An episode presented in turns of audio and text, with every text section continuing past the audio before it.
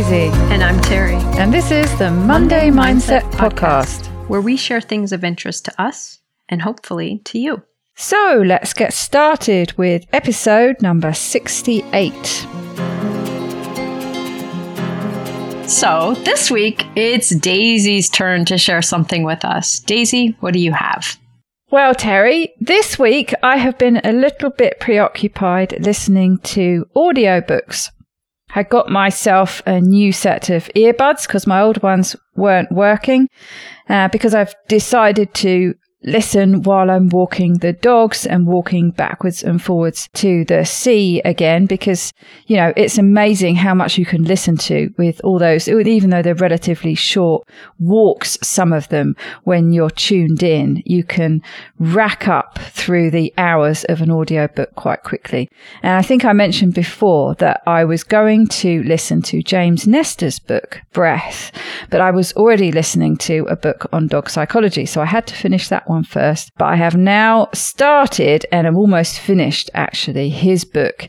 And it is so compelling that most of my listening time has been taken up with that. So I was doing that bit of a frantic scrabble this morning, trying to find something that I could listen to and then share with you. And so obviously I was not looking at the super long form podcast, but going for something a bit shorter. So I was having a look through some of the podcasts that I'd saved to listen to that I haven't really tried out yet. And one popped up and I thought, well, this one is bound to have something interesting. And it's Kwik Brain with someone who's a favorite of both of ours, Jim Kwik. And the whole point of this podcast is to provide practical bite size tips for people to take away and put into action straight away. So you know what he's like. He's all about teaching and he gives you information, but then he likes to tell you how to apply it and he encourages you to go and put it into action straight away. So I thought, hurrah, this is going to be the perfect podcast. And looking at all of them, they have an average length of about 15 minutes. Even better. So, going along the lines of the conversation we had, where we were chuckling how we often come up with similar topics, one episode leapt out at me, and I thought, well, I know, I'll do that because Terry's just talked about stress. And this will be a, probably a slightly different take on it, and it sounds interesting. So it is episode number 236 of the Kwik Brain podcast, and it's called The Four Pillars of Stress Management with Dr. David Rabin. So, yes, so there are these four pillars, and he was saying with most philosophies, with most systems, there are going to be a certain number of pillars that everything is built on. So these are his four pillars that he thinks are key to uh, stress management. And the order is quite important. The first one is self gratitude. The second one, self forgiveness. The third, self compassion. And the fourth, self love. And these pillars need to be practiced together and in this order. So the first one, self-gratitude, says this one is the most fundamental. It tends to be the easiest for us to grasp and express on a day-to-day basis, which we can do just by being grateful for being, for taking a breath, for getting together to chat like we're doing today on Zoom and expressing gratitude, especially self gratitude, creates a positive release of neurotransmitters in our brain that helps to make us feel safe and in control. And Jim steps in here and asks if um, a good way to do this is to journal all these pillars. He says he assumes this will be helpful because he thinks that the first step for any transformation is a conscious, mindful awareness. And he interjected a great tip here, which was tied to um, journaling and writing down your experience of, of these different pillars. And he says changing the language you use during the day when you're faced with challenging moments can be so useful.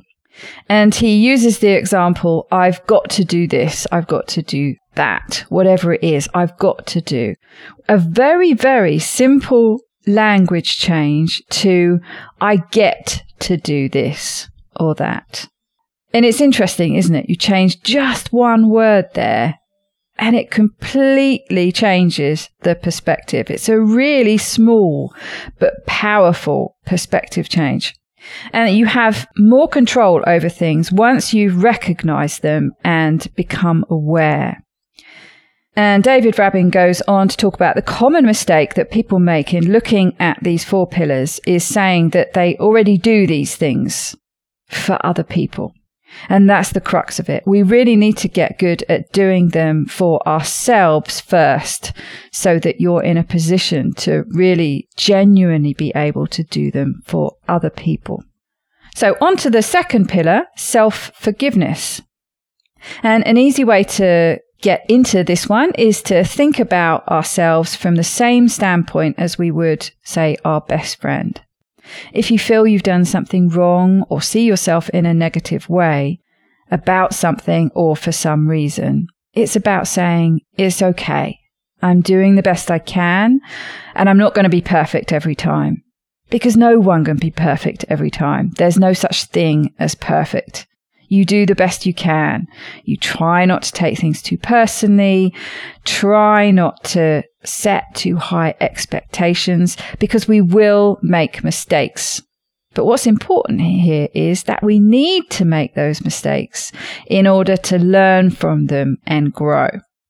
So if we don't have forgiveness, we end up trapping ourselves in those mistakes we trap ourselves in that fear of failure negative feedback loop. So mistakes really are an important part of our growth as healthy, happy human beings. And therefore, so is self forgiveness if we want to be able to develop and grow. So on to the third pillar, self-compassion. And I know you're big on this and we've done at least one episode, haven't we, talking about self-compassion. And this is linked to self-forgiveness as he's described already. But he says the key word or component is patience, patience for ourselves.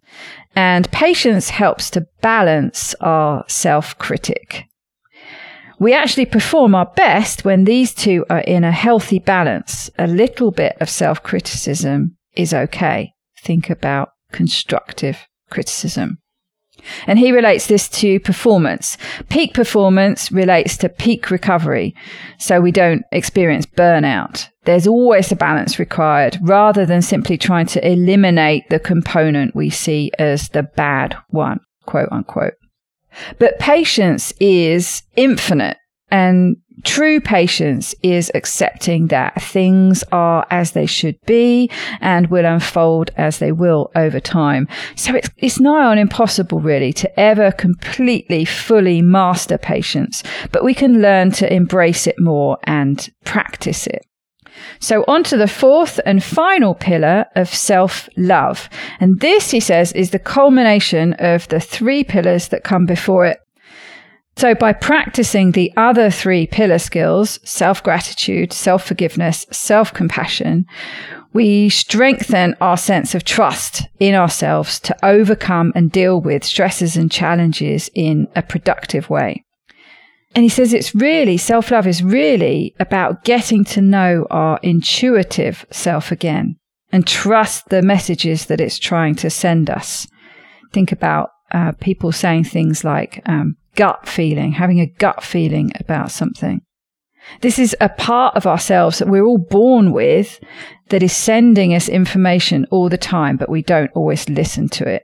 Maybe we were never taught how to listen or we learn not to trust it and we were taught maybe more to trust external information coming in rather than that internal voice trying to get out.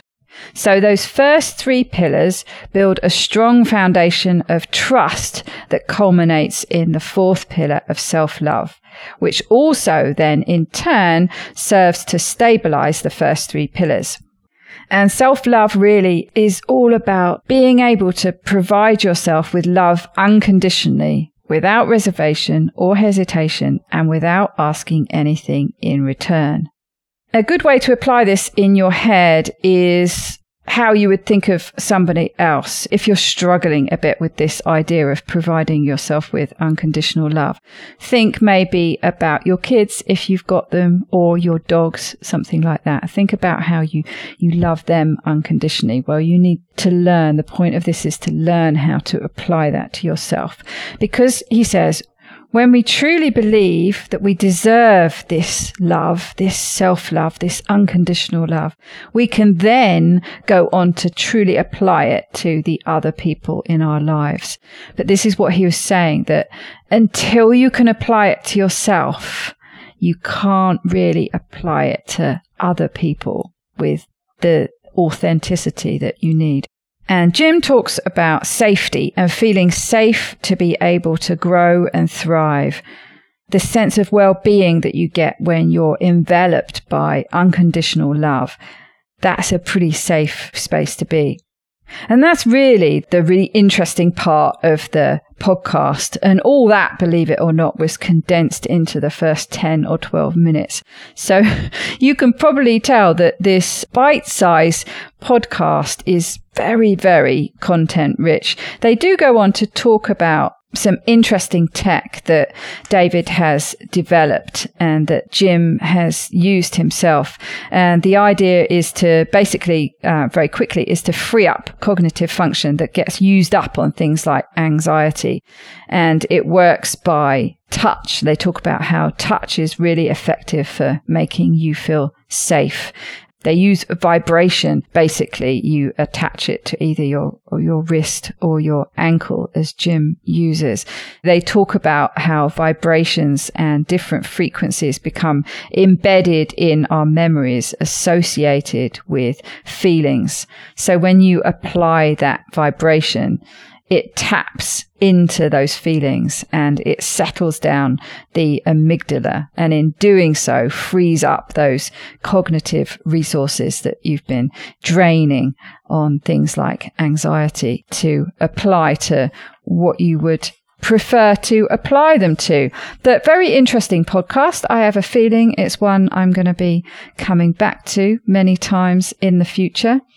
I thought that was very interesting and I thought it would be fun to, I know it's a very different tack coming in, uh, looking at the topic of stress, but I thought it would be fun to come at the same topic from a different direction. One of the things I really like about what you've shared, Daisy, is I think it kind of goes back to what we talked a little bit about with the Kelly McGonigal episode about stress, but the whole idea that we can build our effective stress management abilities. We can inoculate ourselves from some of the negative impact of stress.